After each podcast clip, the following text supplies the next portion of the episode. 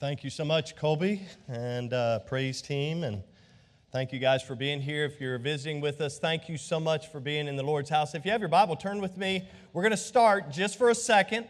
Uh, 1 Thessalonians chapter 5, kind of where we left off last week. 1 Thessalonians chapter 5, and uh, then we're going to move around a little bit this morning. And so, uh, man, God is so good. Amen. And uh, it's good to have uh, each and every one of you with us. Those who are worshiping with us online, thank you so much for inviting us into your home or wherever you might be this morning. And uh, it's a privilege to open up God's Word with you. 1 Thessalonians chapter 5, notice one verse, kind of where we left off last week, and then we'll move on. The Bible says in verse number 18, In everything give. Say that word. In everything give what? For this is the will of God in Christ Jesus concerning you. Now, last week we talked about God's goodness and looked at some biblical examples of those in Scripture who actually exhibited uh, gratitude in all types of circumstances. No matter the risk, no matter what was taking place in their life, we saw that these were grateful people and we were encouraged and challenged from God's Word to actually put a little bit of gratitude in our life. And in fact, someone last week said I probably should have named the message an attitude of gratitude because I kept on talking about the attitude that we kept on seeing from those in Scripture. And no matter what we face, I would encourage you today, no matter what comes your way, you can give thanks. No matter what comes our way, you can give thanks. Not because the circumstance is good, not because you feel good, not because you may look good, but because God is good. Amen? And so we give him the glory on. And there's so many hard truths when it comes to this idea of gratitude. I'll just be honest with you from the outset. But one of the hard truths is that there are so many barriers. Barriers, right? Enemies that seek to keep us from being grateful. Have you ever run up against a barrier when it comes to your gratitude? Only one. Well, oddly enough, here's the, here's the fun fact for you. Oddly enough, studies have actually shown there are few things that are more detrimental to our overall health, physically, not just spiritually, and our well being than a bad attitude. And I'll be honest with you, I've been there, done that, and could write a few books on having a bad attitude. Anybody else? In fact, Proverbs chapter 23 and verse number 7 tells us that as he or as a man or a woman thinketh in his heart, so is he. So if you think it or you thunk it, then guess what? That's what you are. You're thinking it in your heart. See, attitudes begin with a mindset, but here's the catch. If you guys throw that verse back up, that portion of the verse, uh, it, the mindset or the attitudes begin in the mindset, but our mindsets actually originate from the heart. Out of the heart, man speaks. Same thing with our thoughts. And so, as a man, or as he thinketh in his heart, so is he. The opposite of the idea of gratitude is the word ingratitude. And here's what ingratitude means it's defined by, Webster, uh, by Merriam Webster as this the failure, now watch it, the failure or refusal, watch that word refusal, to acknowledge receipt of something good from another, the forgetfulness of, or a poor return of kindness. In other words, ingratitude, as I was kind of alluding to at the end of the Bible study this morning earlier, ingratitude is a choice that you and I actually make that says, I'm not going to recognize the good in my life. I'm not going to recognize the kindness in my life. I'm going to choose to be ingrateful or ungrateful. You may recall a couple of stories in Scripture, and I believe they surround this idea of ingratitude. The first one would be the story of Cain and Abel. You might recall Cain and Abel brothers, they bring their sacrifice to God. Abel's, sac- Abel's sacrifice was accepted by God, Cain's was not. In fact, knowing that Cain's sacrifice was given from an ungrateful heart, God actually rejects his offering. But in the end, here's the key. In the end, it was the lack of gratitude, a, pride that had been wounded. Cain's pride had been wounded, and a misguided anger that led him to murder his brother Abel.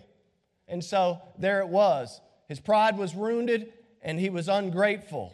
God said, Hey, what's the deal? If you'll just do right, it's going to be okay. But because he was ungrateful, things spiraled out of control. Another quick example deals with a man who Scripture refers to as a man after God's own heart.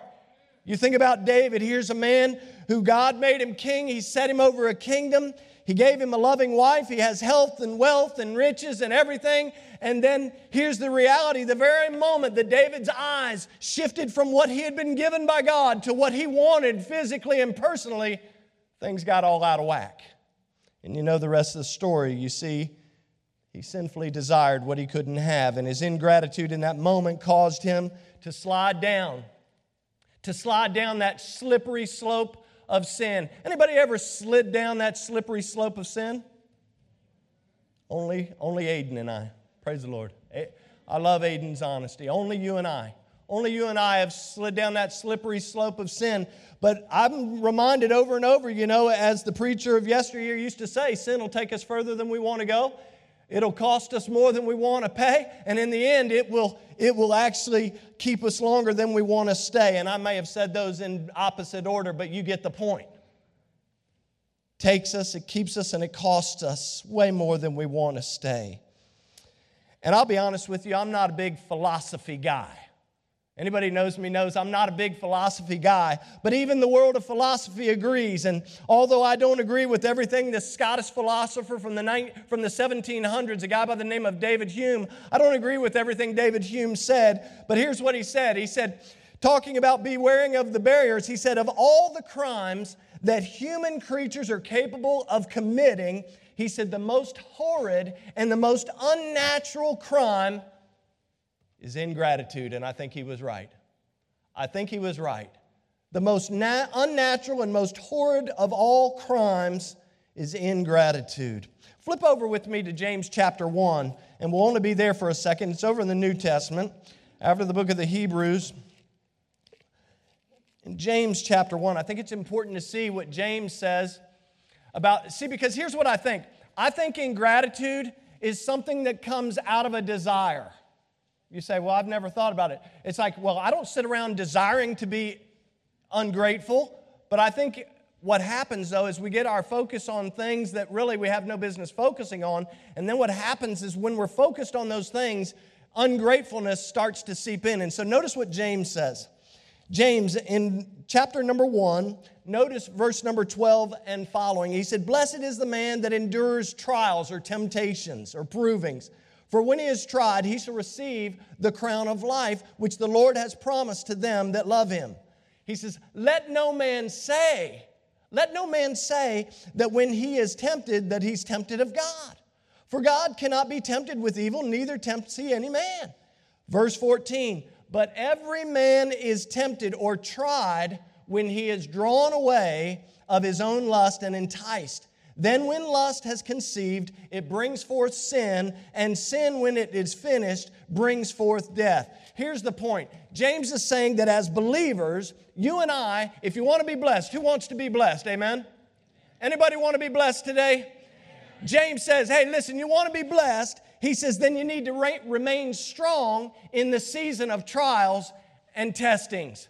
Young people, I got news for you. The world's going to test you. Senior saints, I got news for you. The world's going to test you as well. You think, well, I've already, I've already figured things out. The moment you think you figured out something, sir, ma'am, you better get ready for a fall. We have to be on our knees each and every day. We have to be focused on the right things. Truly, anything, anything at all. It doesn't matter what it is. See, because a lot of times we look at this verse and we think it's talking about sexual sin. No, it's not talking about sexual sin. It's talking about anything that draws us away from the main thing. Anything that draws our focus, our attention, or our faith away from the Lord must be dealt with. It must be dealt with. And when we don't, these barriers, here's what happens these barriers creep up. And many times what we do is we just look at the barrier and we fail to deal with the test. We fail to deal with the temptation or the trial. Sadly, I put in my notes, we who live in the United States of America are the most best, uh, some of the most blessed people on earth. We who live in the United States of America are some of the most blessed people on earth. And if you don't believe it, just come with me and take a missions trip. The moment you start thinking that you're not blessed, you just please, please, I beg you, call and say, Pastor, I want to go with you. I could take you some places not too far away from this building and let you realize how blessed you are. But here's the sad fact we're some of the most blessed people in all the world, and yet, as I look around, we're also some of the most unhappy people all around. It seems like all I hear all the time is complaining this and this and that and the other. Why? I believe it stems from our lack of gratitude. We get to the point where we think we, we're owed something. We get to the point where we think we're worthy of something. And we get to the point where we think we're above the rest of the world. No, you're not above the rest of the world, for all have sinned and come short of the glory of God. There's none righteous, no, not one. And so we have to be careful with this idea. And so, uh, to be honest, there's so many barriers of gratitude, it would take forever to go through them all. But this morning, I only want to share two. And here's a fun thing for you both of them, I believe, are connected. And so I'm only going to share them as one. And the people of God said, I could have said, I want to share 20 barriers of gratitude with you. And we'd be here a long time. But I'm only going to share one. Because, in a sense, the barriers that I'm going to talk to you about this morning stem from the barrier of original sin called pride. They also flow from other barriers, things such as anger or disappointment or entitlement, which is running rampant in our culture today. I could preach a whole message just on entitlement. They also are related to the sifting or stifling barrier of having a critical spirit. Now, if you have a critical spirit, that means that you're always looking for the negative, you're always looking for the bad in people or situations. And you know what that stems from? That stems from something I like to call stinking thinking. And no, I do not spell it correctly. It's stink in, right? Stink in, not stinking. Stink in, think in. Because we get critical Anybody got a critical spirit? I pray you don't. But I'm guessing we have all been critical at times. We have all kind of puffed ourselves up and sat or for what we think we're in judgment of some other things, but these things are all connected. And, and truly, there are a bunch of other barriers that we could go through. But today, for the sake of time, I, really, and I actually believe these two that are connected are probably the biggest barriers that we see day in and day out to gratitude. And so I just think we would be wise to beware of these barriers. And they're the barriers of complaining and grumbling. Complaining and grumbling. Let me ask a question. Let me get some real honest answers. Do we have any complainers or grumblers in this room? Well, Pastor, I appreciate I appreciate everything, but you know, uh, I don't like these blue pews. God bless you. You'll soon be with Jesus. And so will I. That's not an offensive statement, that's a reality statement. Pastor, I'm really not a Dallas Cowboy fan, and the sanctuary now looks like Dallas Cowboy colors. I thought you were a Redskin fan or a Washington football fan. I could care less a football team's colors have nothing to do with decor in a room, and they have nothing to do with Jesus. If we were sitting on wood planks, I wish and I would pray that you would be here to worship Jesus, just as we gathered on plastic chairs, who I heard complaining about plastic chairs. Listen, it's amazing. We used to have metal chairs everywhere, and I'll just a little fun fact for you. We used to have metal chairs everywhere, and then I heard complaining from the choir, so we got padded chairs for the choir back in the back. And this is a long time ago. It's been many years now, right? Uh, my little Tookie is hurting. I'm on the metal chair for an hour and a half choir practice. And first world problems. First world problems. You come and go with me to Tanzania where they sit on dirt floors. You come and go with me to other places in the world where they don't even have wood uh, benches or anything like that. We get so focused on all kind of crazy things that we miss the mark time and time again. Why? Because we like to complain and we like to grumble. And I dare say everyone in this room and everyone watching, bless your hearts, I can't see your face, but I bet you you're a complainer or you've grumbled as well. We all do it. Notice here's what they mean complaining. complaining means to express. Pastor, I just want to express my dissatisfaction. Express dissatisfaction or annoyance about something. Hmm. Anybody ever done that? Here's another one grumbling. I love grumbling. Grumbling is nasty, but here it is. Grumbling is a mutter of discontent. You know what the word mutter means? It means a murmur. And you know what? We see it all through Scripture. A mutter of discontent and speaks of the action or the fact of complaining in a bad tempered way. And here's the thing these two ugly cousins, complaining and they're, they're cousins complaining and grumbling, these two ugly cousins, when they're not dealt with biblically, they not only poison our hearts, but they have a way of poisoning the church. And then, everybody, I'm going to go find me another church. And you know what happens when you go to find another church? You find out that they're worse at grumbling and complaining than the church you're at. So you go, oh, I'm coming back. I'm coming back because they grumble and complain worse. Let me tell you, there is no perfect church on this side. On this side. There will be a perfect church one day. One day, right? There's going to be a perfect church. Oh, we're going to sing a song that is reserved for us. Not even the angels can sing the song that we're going to sing. There'll be no more complaining. There'll be no more grumbling and mumbling and stumbling. It's going to be all hallelujahs. Holy is the name of the Lord God Almighty. What a day that's going to be. Man. But because we're talking about complaining and grumbling, turn with me to Exodus chapter 15. Exodus chapter 15. and while you're turning, you may remember over in Acts chapter 13, God, as you're turning to Exodus 15, in Exodus chapter 13, God is actually leading the children of Israel out of Egypt. And uh, verse 21 of Exodus 13 says that the Lord goes before them by day in a pillar of the cloud, and by night in a pillar of fire to give them light. Why? So that they could travel day and night. Isn't God good? God says, I'm not only going to lead you, but I'm going to give you, I'm going to give you light to lead you. I'm going to do great things through you. Well, you get to Exodus chapter 14, God's leading them. And then here's what happens Exodus 14, they're like, what? Rut Here comes Pharaoh and his army. They're scared out of their mind. And so, verse number 10 of Exodus chapter 14, since you're there, you can look at it. It says that they actually cry out to God. And then the very next thing, as soon as they cry out to God, notice what Moses does in verse number 11.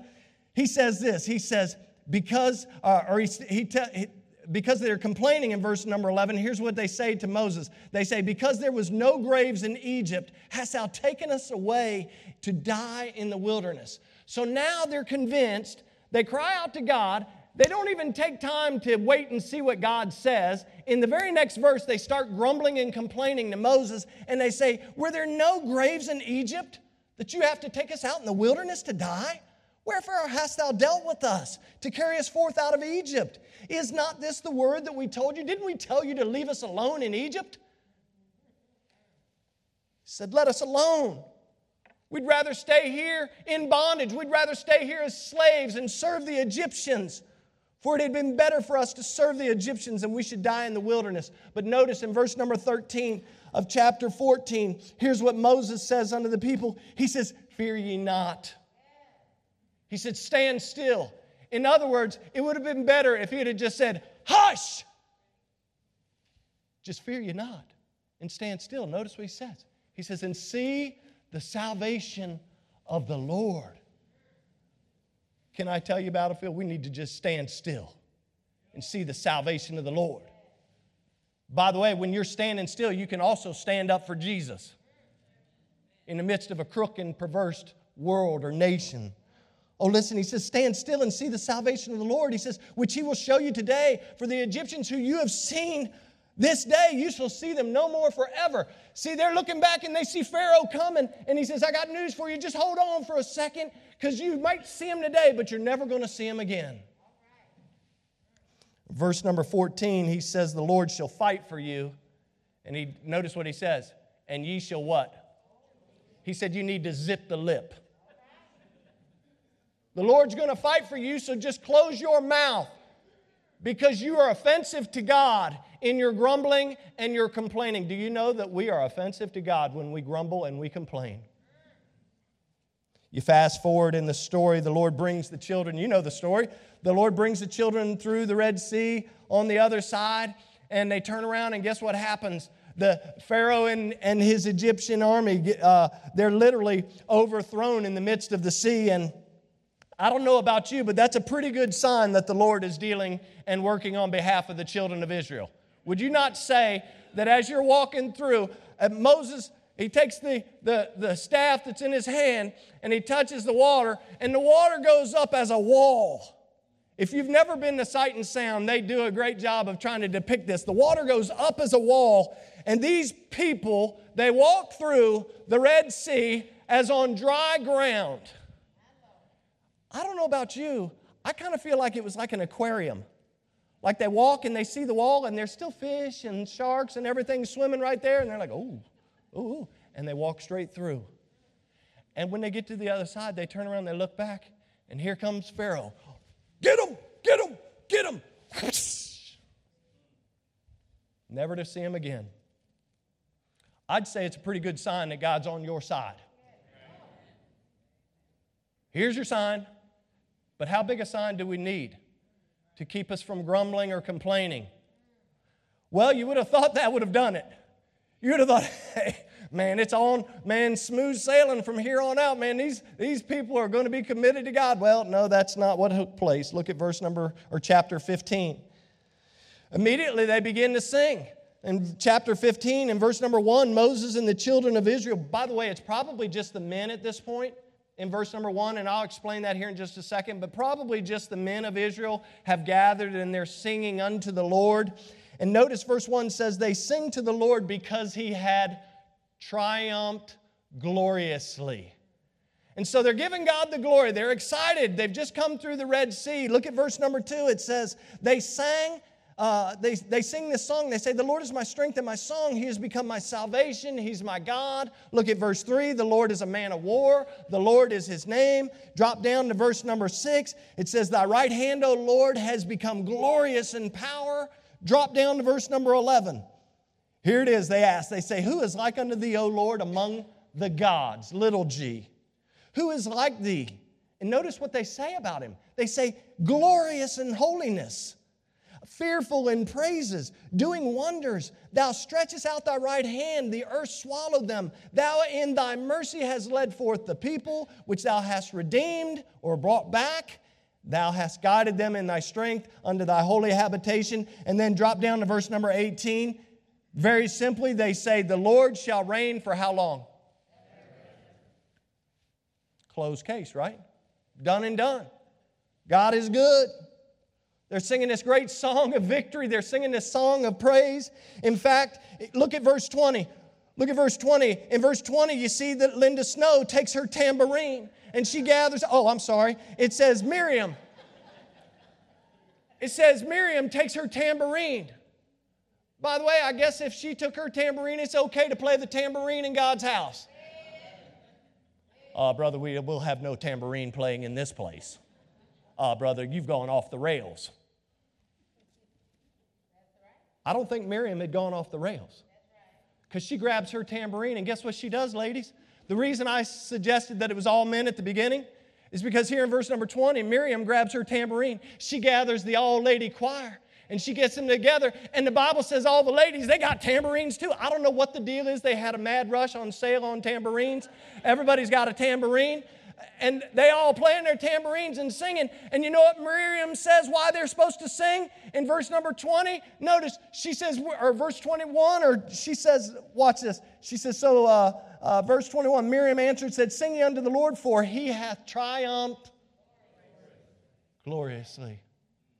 She's saying exactly what Moses said in verse number one. So now you got the men, they're all riled up. The women are dancing, they're riled up. By the way, this is not a message on dancing. But there it is. You see it in Scripture. I don't know what you do with Scripture except for accept it. So they're singing, right? Everything's great. Do me a favor, look at verse 22. They literally just stopped the music, Taylor. They just put the guitar and the tambourines down. And look at verse 22. You see, after this three day journey into the wilderness, the very last portion of verse 22 says, And they found. Uh oh. Uh oh.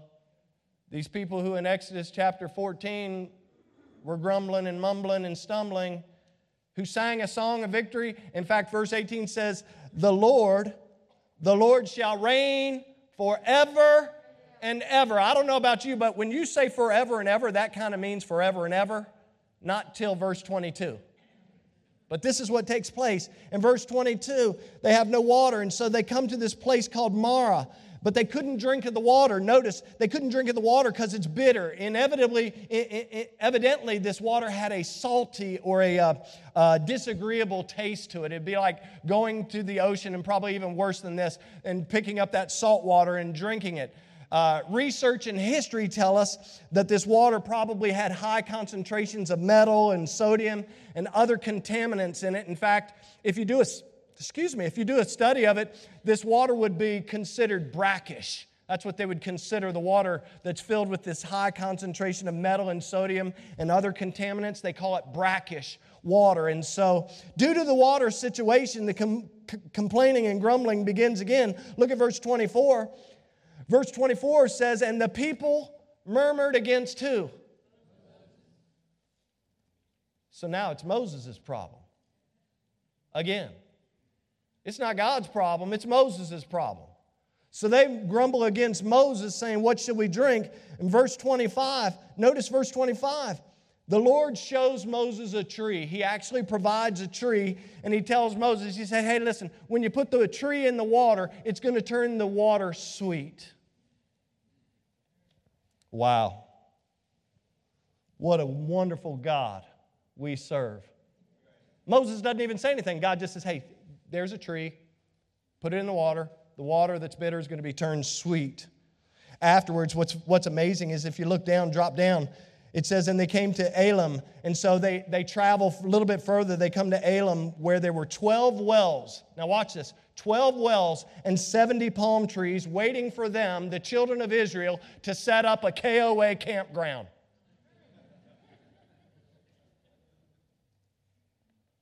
Hold on. Pay attention to Scripture. 12 wells. Why do you think 12? One for every tribe. God was doing for them exactly what He does for us. He was showing goodness and mercy and love and protection and provision. Even in the midst of their grumbling and complaining, He shows them what a great God He is. He brings them, He says, Ah, come on, come on, come on, come on. I'm going to lead you over here. Pillar of cloud, fire by night. I'm going to lead you over here to Elim. And over here, what you guys don't know, you're complaining about the bitter water at Marah. Over here at Elim, I got 12 wells set up for you, one for every tribe. And by the way, it's a nice little place. It's like a little resort here in the wilderness. Got 70 palm trees. Why do you think 70 palm trees? One for every elder. What a good God. What a good God. As we get into chapter 16, look at chapter 16. The children of Israel are at it again. At this point, the rations that they had, remember they had taken rations when they left Egypt. And so they're about a month plus in, and the rations have run out. And look at verse number two and three. And the Bible says the whole congregation of the children of Israel murmured against, here we go again, against Moses and Aaron in the wilderness. And the children of Israel said unto them, Would to God we would have died at the hand of the Lord in the land of Egypt when we sat by the flesh plots, pots, and when we did eat bread to the full, for ye. Notice that phrase, for ye, not God. You, Moses, you, Aaron, for you have brought us forth in the wilderness to kill us, this whole assembly, with hunger. Hold on a second, guys. I don't know if you're seeing the picture here. God brings them through. He brings them out gives them all kind of rations. They take of the spoil of egypt. They go. He provides for the whole trip. He leads them because he's going to do some big things. They could have gone a shorter direction if you read scripture but he leads them through the wilderness by the red sea. He's going to do big things. He takes care of pharaoh and his army They're, they're gone, overthrown in the midst of the Red Sea. He brings them through.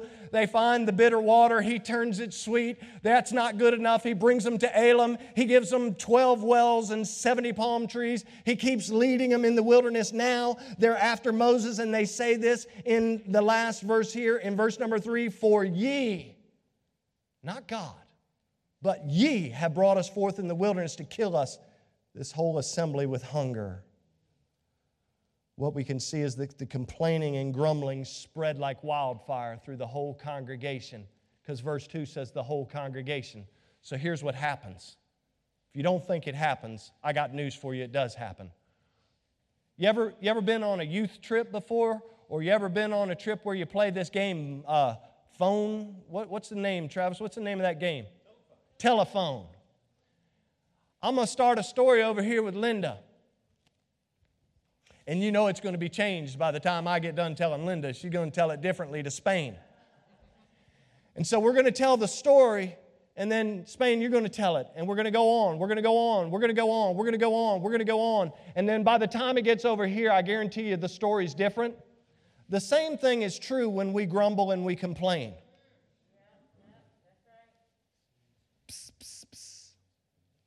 You, you have no idea what's going on. Hold on a second. Oh, Jim, Jim, I needed to tell you something. What's going on? Yeah, yeah, yeah. You, you, yeah. You call, you call, you call Corey. Tell Corey. Corey, Corey, Corey will tell Pam. Pam, you tell Sergey. Sergey, you tell Chris. Chris, you tell. Right, and we're just going to spread it all around. Chapter 16 says the whole congregation. So it might have started with just a few. But complaining and grumbling has a way of spreading. And by the way, if you've not done a research in history, if you tell a lie loud enough, long enough, and strong enough, people begin to believe it. Just ask Joseph Goebbels, the minister of uh, propaganda for Adolf Hitler. But notice this time in verse 4. I love this. Look at verse 4 of chapter 16. Moses doesn't say a word. He doesn't have to say a word. God already knows. By the way, if you're a complainer or a grumbler, God knows. He knows. I don't need to know. I just pray that you stop grumbling and complaining. Just like if I'm a grumbler or complaining, I'd ask you to pray that I'd stop grumbling or complaining, right? That's what we would do. We pray for one another, lift one another up. But notice what verse 4. See, God already knows they're complaining about hunger. So notice this is a good God, guys. I don't know if you've not recognized the goodness of God, but in verse number four, here's what God says Behold, I will rain bread hev- from heaven for you. I'm going to actually rain bread from heaven for you. Even though these people are ungrateful, even though these people continue to murmur, even though these people continue to complain, I'm going to deal kindly and I'm going to deal bountifully with all of them. In verse number 8, Moses reminds, look at verse number 8 in chapter 16. In verse number 8 of chapter 16, Moses reminds the people of that their ingratitude, their grumbling, and their complaining. He says, It's not against Aaron and I, it's against the Lord. He says, Your grumbling and complaining is against the Lord. And the same is true with you and I, folks. When you grumble or complain, you might think you're directing it towards your spouse, your children, your coworker, or your boss, or you might think you're directing it towards some government official. No, you're actually grumbling and complaining is towards God because what you're saying is, God, I don't accept your perfect will for my life. I know you're sovereign, but I'm not up with your sovereignty today. And so, God, I'm going to complain a little bit about it. That's where it gets off track. See, we start to think that we're justified in our, com- our complaining and grumbling. And see, what happens is not only do we complain this way, we complain this way. And the psalmist said, Asaph said in Psalm 77 in verse number three, he said, I complained and my spirit was overwhelmed. Paul encouraged the church at Philippi. Remember, he's talking about humility and, and uh, looking out for the needs of others better than our own needs. When, when you get down to verse number 14, Paul tells the church at Philippi, he said, Do all things without murmurings and disputings, that ye may be blameless and harmless, the sons of God without rebuke, in the midst of a crooked and perverse nation, among whom ye shine as lights to the world. See, there's plenty of scripture to encourage us not to be caught up in this grumbling or complaining. But if we look back in Exodus, what you see is the complaining just continues and continues and continues. And look at chapter 17 in chapter 17. Look at verse number 7. Because by the time we get to chapter 17 and verse 7, we learn that the actual children of Israel, even after all that God had done, after all that He had provided, we actually learn that they tempted the Lord by saying, Is the Lord among us or not? Hold on a second. Is the Lord among us or not? Who do you think raised up the Red Sea like a wall? Who do you think took care of Pharaoh? Who do you think caused that bitter water to turn sweet? Who do you think decided to rain bread from heaven to fill your bellies? Who do we think did all these things? And yet, let's be honest, this is exactly what we do sometimes. We get so off track when these barriers of complaining and grumbling take hold. Guys, I could find something to complain about today if I wanted to. Anybody else? You can find something to complain about all the time. Or you can take time to give thanks to God in all things, for this is the will of God in Christ Jesus concerning you. You see, this barrier of gratitude proceeds from an ungrateful heart, a heart that's not satisfied, it's not content with God's plan or God's blessings. And by the, and by the time we get over, flip over a few pages, it's a page 107 in my Bible. 107, turn over a few pages to Numbers chapter 11, just a few more pages. By the time we get to Numbers chapter 11, the Lord has continued to provide. By the way, by the time you get to Numbers 11, these people have not missed one meal. He's actually sent quail. He's actually sent bread. He's actually given them water time and time again. Uh, I mean, it's just incredible. But the complaining has gotten to the point, by the time you get to Numbers 11, you know, it's, it's almost as if God said, enough is enough. Have you ever, mom, dad, have you ever said enough is enough with your kids? Kids, have you ever said enough is enough with your parents? Right? It's almost as God said, Enough is enough. Look at Numbers chapter 11 in verse 1 because he's so displeased when he hears their complaining and mumbling. He's so displeased that his anger is kindled against them. And notice it says at the last part of the verse, until the fire of the Lord burnt among them and consumed them that were in the uttermost parts of the camp. Translation? Translation? people died. God takes this idea of com- complaining and grumbling pretty serious. It says the outer portion of the camp. So the only thing that my little finite mind can come to a conclusion is that the grumbling started with the people who were at the edge of the camp.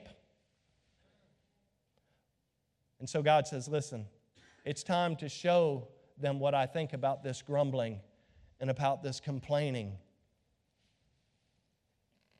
Sadly, we could read on about the ungratefulness of God's children time and time again. But I put in my notes, I'm guessing, I'm just guessing, that every one of us in this room, every one of us online could pull from our own stories, from our own stories of ingratitude out of the archives of our heart and mind. I'm guessing we could pull a story or two from a time when we complained to God or maybe something else or someone else about something that really didn't amount to be a hill of beans, but we complained. Why? Because as Proverbs 23, verse 7 says, As a man thinketh in his heart, so is he. As a woman thinketh in her heart, so is she. As a young man or a young woman thinketh in their heart, so are they. It's so incredibly important that the wise man tells us a few chapters earlier. He tells us in Proverbs chapter 4 in verse number 23 to keep our hearts with all diligence, for out of it are the issues of life. And by the time verse chapter 14 rolls around. It's amazing. The people had been so overwhelmed with grumbling and complaining that it became a, watch this word, it became a habit. It becomes a habit. If we don't deal with the barrier of complaining or grumbling, here's what happens. We'll grumble and complain until we get our way, and then we'll say, To God be the glory, great things He hath done. And then next week, when we don't get our way, we grumble and complain again until we get our way. And then we say, Oh, praise the name of Jesus. You see, it had become a repetitive habit with the children of Israel. And you see it all through the Old Testament. In fact, I was, I was talking to Colby about this. I was like, yeah, we're going to be in Exodus chapter 13, 14, 15, 16. And we're going to look at some verses. And he's like, he's like, uh, you could probably just read the whole Old Testament. Because it just continued over and over and over again. After all that the Lord had brought them through, now make that personal after all the Lord has brought me through, after all the Lord has brought us through and you through, make it personal. You know what? The children of Israel, they were convinced that they needed to go back to Egypt. They were convinced they needed to go back to slavery and bondage. They were thinking, man, it'd be better if we were back here. In fact, that's what it says in Numbers chapter 14, which is crazy to me. Think about this. God has already sent and told them to go in to spy the land. By the way, He's already told them to go in and possess their possessions. But they're a little fearful, so they're like, okay, choose those couple from each tribe, send them on in. So here they come. They come out, 12, 12 uh, spies, they go in, and you know the rest of the story. Caleb and Joshua are the only ones that come out with a good report. Everybody else comes out and says, man, it's great, but. Watch this chapter 14 and verse number 1, and I didn't ask them to show it, so I'm just going to read it. It says, And all the congregation lift up their voice and cried, and the people wept that night. And all the children of Israel murmured against Moses and against Aaron, and the whole congregation, everybody's involved. The whole congregation said to them, Would God that we had died in the land of Egypt, or would God that we had died in this wilderness? And wherefore, verse 3, hath the Lord brought us unto the land to fall by the sword, that our wives and our children should be a prey? Were it not better for us to return to Egypt? Verse 4 And they said one to another, Let us make a captain, and let us return into Egypt. The complaining had gotten so out of whack, they were ready to go back to the misery they left behind. As believers, can I tell you, you don't want to go back to misery. Remember, misery loves company, and you don't want to be its company. You don't want to go back to the land of the miserable. Stay away from that. And the way to stay away from it is to deal with this barrier of ingratitude. What's crazy to me is they're standing at the doorway of the promised land. And yet, because this barrier is afflicting them, they actually believe the devil's lie. And that's what happens. When we get caught up in complaining and grumbling, you know what we're saying? We're saying we believe the devil more than we believe the Lord. I believe the devil. I believe that lying devil, that murderous devil, more than I believe the Lord. Folks, when the barriers of gratitude are not dealt with, they inevitably draw us away from trusting God and they draw us away from worshiping God. Sadly, there are many people who have grumbled themselves right out of regular worship and right out of a local New Testament church. And we all know some. We all know some. Grumbling and complaining about things that don't amount to a hill of beans it was the Apostle Paul who said it twice. He said it twice, and I think he says it twice repetitively on purpose. In Philippians chapter 4, in verse number 4, he says, Rejoice in the Lord always, and again I say, rejoice. Folks, Paul's in prison at this point. He's in prison, but here's what he knows he knows that grumbling and complaining has no place in the life of a believer. In fact, he knew this so much so that when he wrote to the church at Corinth in 1 Corinthians chapter 10, notice what he says in verse number 6. He says these words He said, Now these things were our examples to the intent we should not lust after evil things as they also lusted. He's talking about the children of Israel in the Old Testament. He's talking about this time. And after he says this in verse 6, he begins to list some of the things that they lusted after.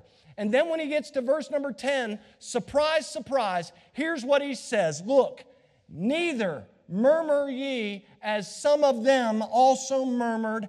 And notice what he says happened to them. He says, and they were destroyed of the destroyer. Now, all of these things happened unto them for ensamples, and they are written for our admonition, upon whom the ends of the world are come. Notice verse 12 Wherefore, let him that thinketh he standeth take heed, lest he fall.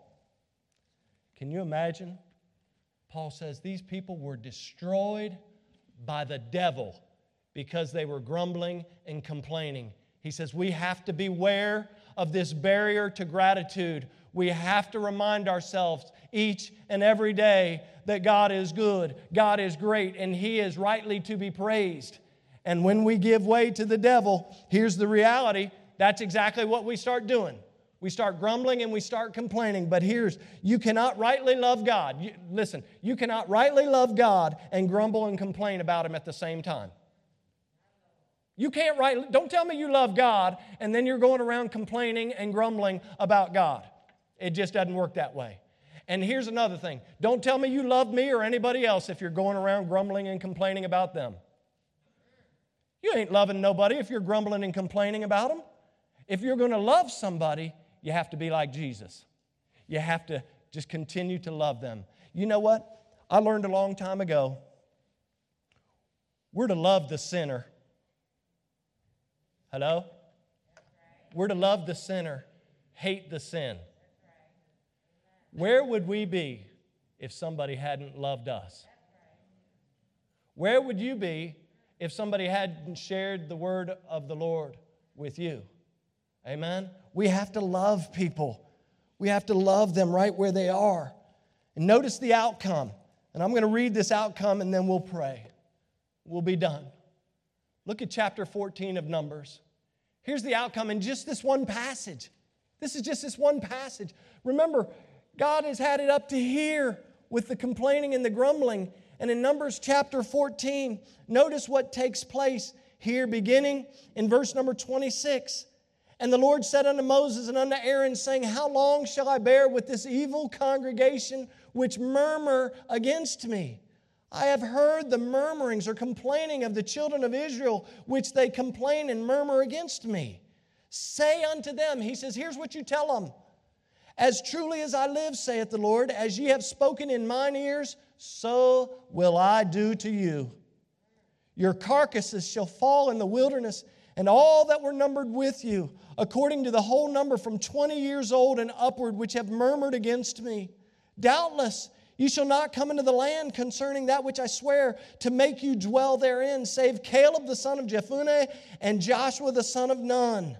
Verse 31 but your little ones, which you said should be a prey, them will I bring in. He's saying they're going to come and enjoy the promised land. He said, And they shall know the land which you have despised.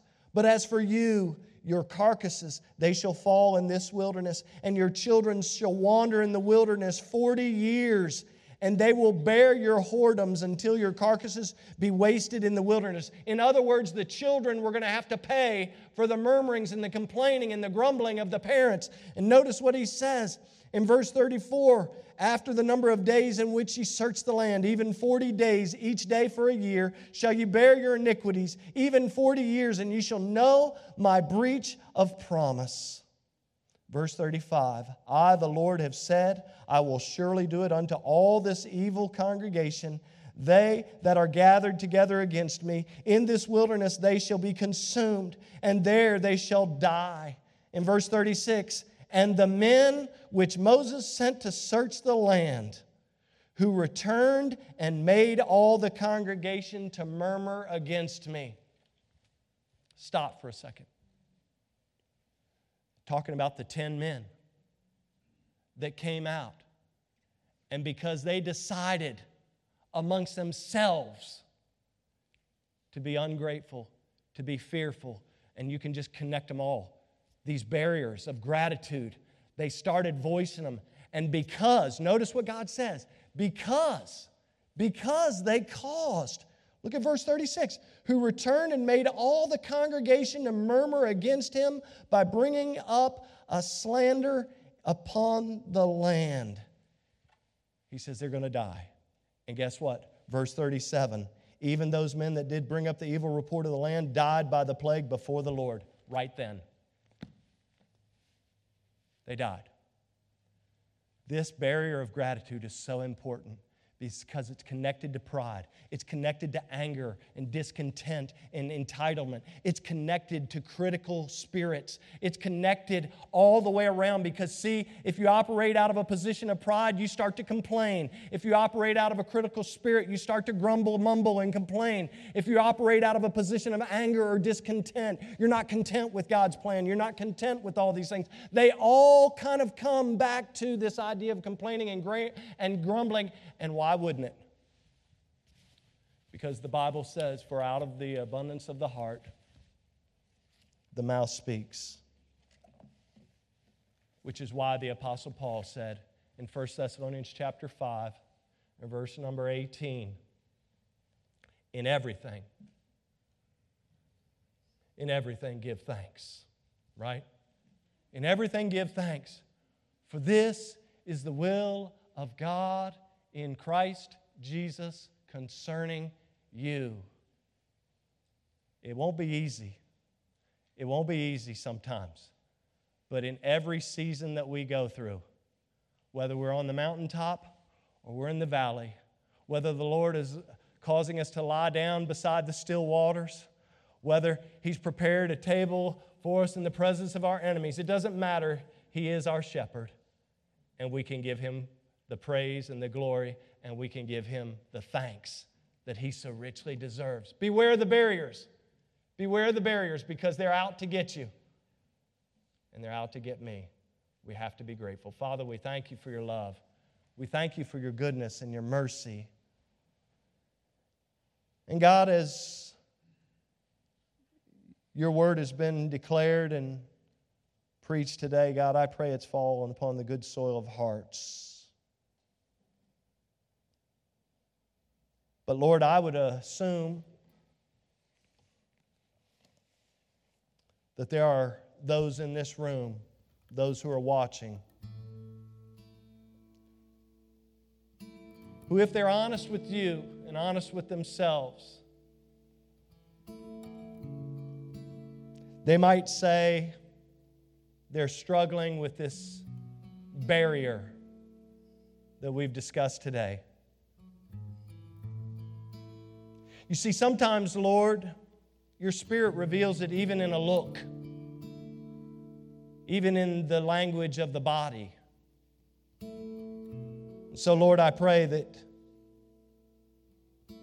each person in this room, each person watching, that they would be willing to not only recognize if they struggle with this barrier, but they would repent of this barrier. They would call upon the name of the Lord and God uh, ask for wisdom from above. They'd be reminded that they've been crowned with loving kindness and tender mercies. And as people who have been crowned with loving kindness and tender mercies, it's pretty difficult to find time to complain and grumble if we're focused on the things that matter most. So, Lord, I pray that you would speak to those who are struggling today. I pray that you would remind them of your love and your goodness to them. Pray that you would give them the wherewithal, not only just today, but each and every day, to deal with this issue of complaining and grumbling that stems from so many other fatal sins in our lives. And so, Lord, I just pray that you would have your will and way. Lord, I pray that in the coming days, as, everything in this world seems to wax worse, I, I pray that we as believers would be strengthened in the spirit of our mind.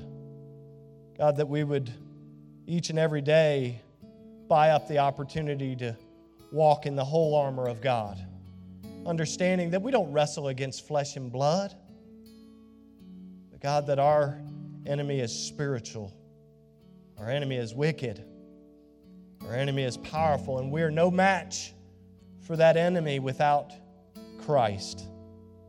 So, Lord, I pray that you would strengthen us. I pray that you would remind us each and every day. And God, I pray that we would be rejoicing in your goodness to us. Lord, I pray that if there's somebody here that doesn't know Christ, that they would recognize that really the greatest need of all is that relationship with God through Jesus. And that they would call upon the name of the Lord for the forgiveness of sin right now, right where they're at. That they would enter into the greatest relationship of all. Lord, I thank you for your word that reminds us of this. God, I thank you for the fact that your word is true and that your word endures forever, just as your mercy is from everlasting to everlasting. Your word endures forever as well. Lord, I pray that during this quiet time of invitation, as we open up the altars, God, that we would be a people that would desire to pour out our heart to you in response to your word. God, as we open up the altar, I pray that we would not be embarrassed of its place, but that we would come acknowledging your greatness and your ability in our life to overcome this and any other barrier that we may be struggling with. Lord, I love you and I thank you. I thank you for how you've protected us. I thank you for how you've provided for us. I thank you for loving us. God, I thank you for bringing us here today that we could sing about your goodness and we could sing about your worthiness. God, I thank you for allowing us to open up your word. Thank you for giving us your word that we might know what pleases you and what displeases you, so that we might make correction according to your will, according to your word, and according to your way. Lord, we love you and we praise you for all that you'll do in the next moment of time. And we praise you and ask it in the powerful name of Jesus. And for his sake we pray, amen. Thank you so much for listening. If you'd like more information about our ministry, check out our website at battlefieldbaptist.org or follow us on Facebook and Instagram. We'll see you next time.